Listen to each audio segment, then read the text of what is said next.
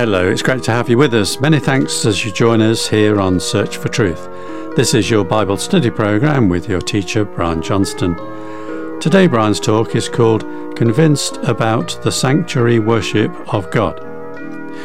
The pinnacle of worship is when we partake in the bread and wine in remembrance of the crucifixion of our Saviour. If you've experienced it or something similar, you'll know it's a very precious time. And here's Brian to explain from Scripture what sanctuary worship means. Thanks, John. We'll try to do that as we now come to the final part of our four part study of a single Greek word that's found four times in the New Testament. The last recorded instance of this word is found in Hebrews 10 and verse 22. But let's start reading from verse 19. Since we have confidence to enter the holy place by the blood of Jesus, by a new and living way which he inaugurated for us through the veil, that is his flesh, and since we have a great priest over the house of God, let us draw near with a sincere heart in full assurance of faith. The teaching of Hebrews, as we discovered last time, is in relation to what's described in chapter 3, verse 6 as God's house, where evidently faithfulness, obedience, and commitment are demanded on our part. Throughout, a conditional note is struck, because overall the teaching doesn't apply to our salvation or to our membership in the body of Christ, but the teaching of the Hebrews letter applies to how we live out our faith in serving the Lord. And now the word that we're tracking is in verse 22 of chapter 10, where it's full assurance of faith. Those in churches of God are to have full assurance about what it is they do when they gather together each Sunday morning. It can be discouraging if there's only a few, or maybe circumstances are such that we don't feel on the face of it that it's been terribly uplifting.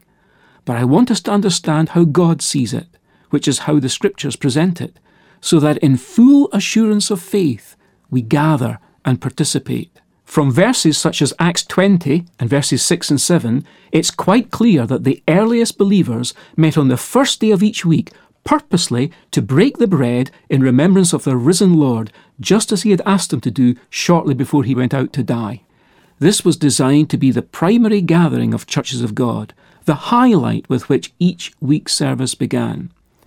If that's the timing for public worship, then the setting is found in the verse we read earlier. Therefore, brethren, since we have confidence to enter the holy place by the blood of Jesus. Not everyone would be clear as to what that holy place is, so let's check it out. Again, reading in context, you can scan back to see where this is mentioned previously, and you come to Hebrews 9 and verse 24. For Christ did not enter a holy place made with hands, a mere copy of the true one, but into heaven itself, now to appear in the presence of God for us. When our Lord rose on the third day, and later ascended into heaven, he entered into a holy place not made with hands, not of this creation, but a place that's in heaven. It's there he appears before the face of God for us as our great high priest. And that's the place, the very same holy place, that we're invited to enter into on the first day of every week. Hebrews 9:24 says, it's not a mere copy of the true one. A mere copy. Let's check we know what's being referred to. Back in the time of Moses, to which so much of the letter to the Hebrews refers, there was something called the tabernacle. Look up Exodus chapters 25 to 40 and you'll find about it. This tabernacle was on earth, and in it, and in particular in the tent of meeting, there existed a copy of something in heaven. That's why God said very strictly to Moses, Make sure that you make it according to the pattern that was shown you in the mountain. It was because it was reflecting on earth, as a copy, a reality that existed originally in heaven. We may recall from our knowledge of the Old Testament, from Leviticus chapter 16, that one day every year, one of the priests, the high priest, was instructed to enter into that inner sanctum of the tent of meeting in the tabernacle. We know that the ordinary priests could officiate in the first section of the tent of meeting, that's the compartment that housed the lampstand, the table of showbread, and the golden altar, but they went no further. On what was called the Day of Atonement, again Leviticus 16, one day every year, the high priest went straight through that first section and actually went beyond the dividing veil and on into the second section of the tabernacle, into the Holy of Holies. It was only a replica of the true holy place in heaven, but it was sacred enough on earth that only one man, only once a year, and not without blood, could enter there into the immediate presence of God. Once inside, he sprinkled animal blood before and on the mercy seat, overshadows as it was with the wings of the cherubim. Now, I'd ask you to come with me to earlier verses in Hebrews 9, verses 7 to 9. But into the second, only the high priest enters, once a year, not without taking blood, which he offers for himself and for the sins of the people committed in ignorance. The Holy Spirit is signifying this that the way into the holy place has not yet been disclosed while the outer tabernacle is still standing, which is a symbol for the time then present. This refers back to the outer tabernacle. That's the first section of the overall tabernacle prior to the veil and the Holy of Holies.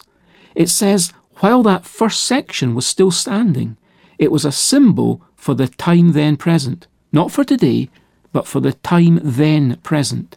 I think very often we read these verses and we've made an assumption that the whole of the tabernacle is a parable for the whole of what we do now in the present time. But that's not the sense here.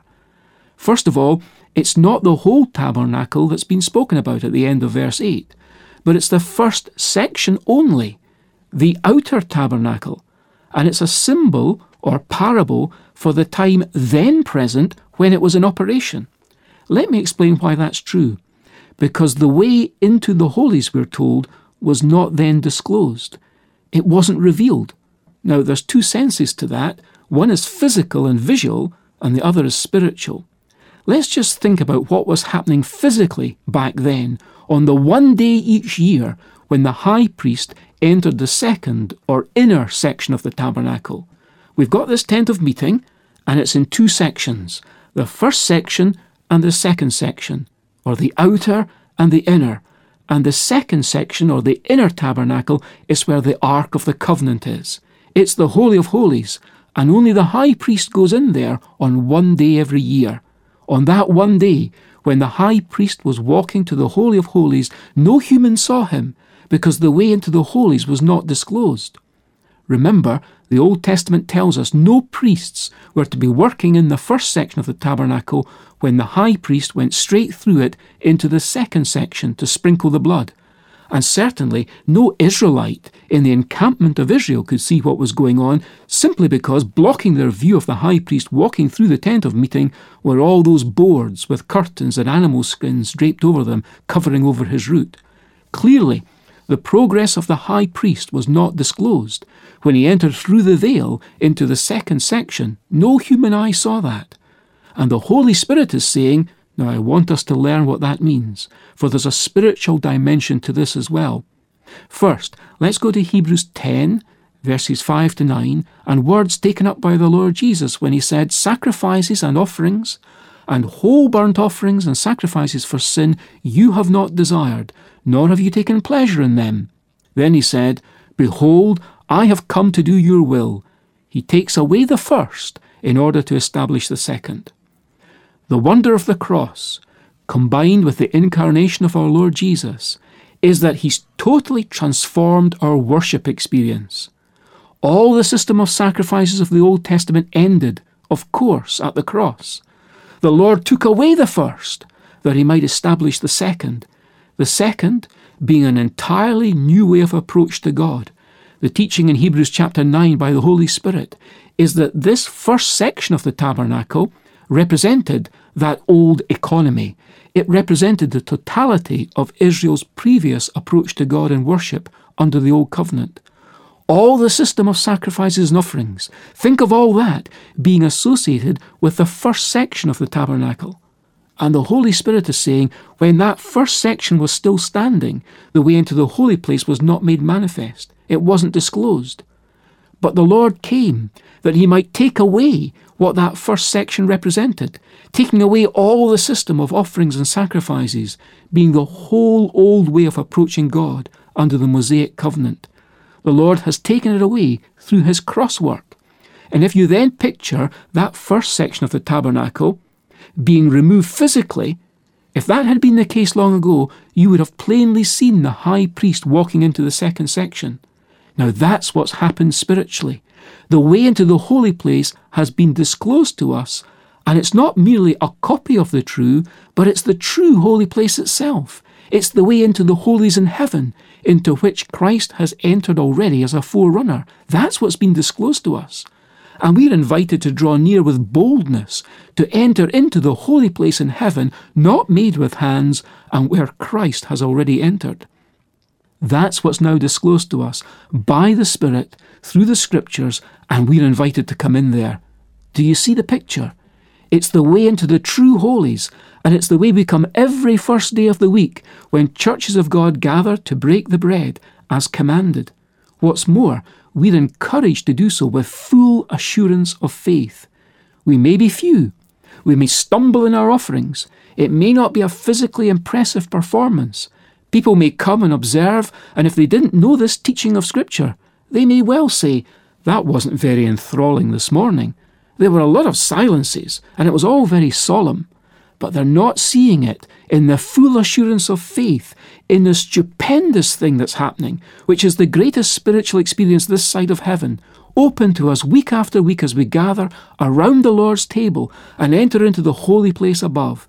Even the copy of what we enter wasn't disclosed long ago because of the physical hindrance. But even all that sacrificial system which it typified has now been taken out of the way by the Lord, so that we have an entrance into the true holies in heaven. That's to be our total conviction.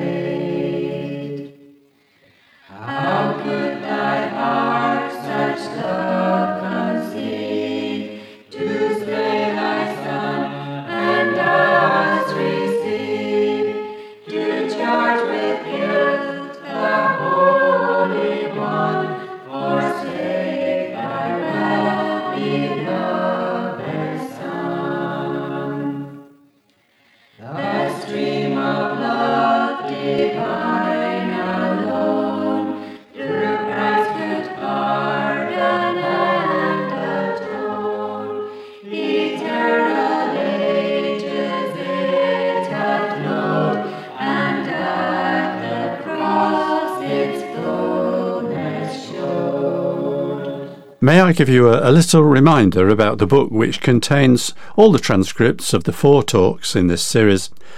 Well, it can be yours for the asking, and if you'd like a copy, just write in by post or email. Ask for the title Total Conviction, and here's our address Search for Truth, Hayes Press, The Barn, Flaxlands, Royal Wootton Bassett, Swindon, SN4 8DY, UK. Our email address is sft at churchesofgod.info.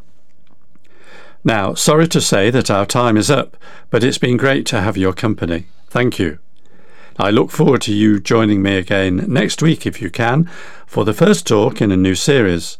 But until then, it's cheerio and very best wishes from Brian, David, our singers, and me, John. See you soon, and may God richly bless you.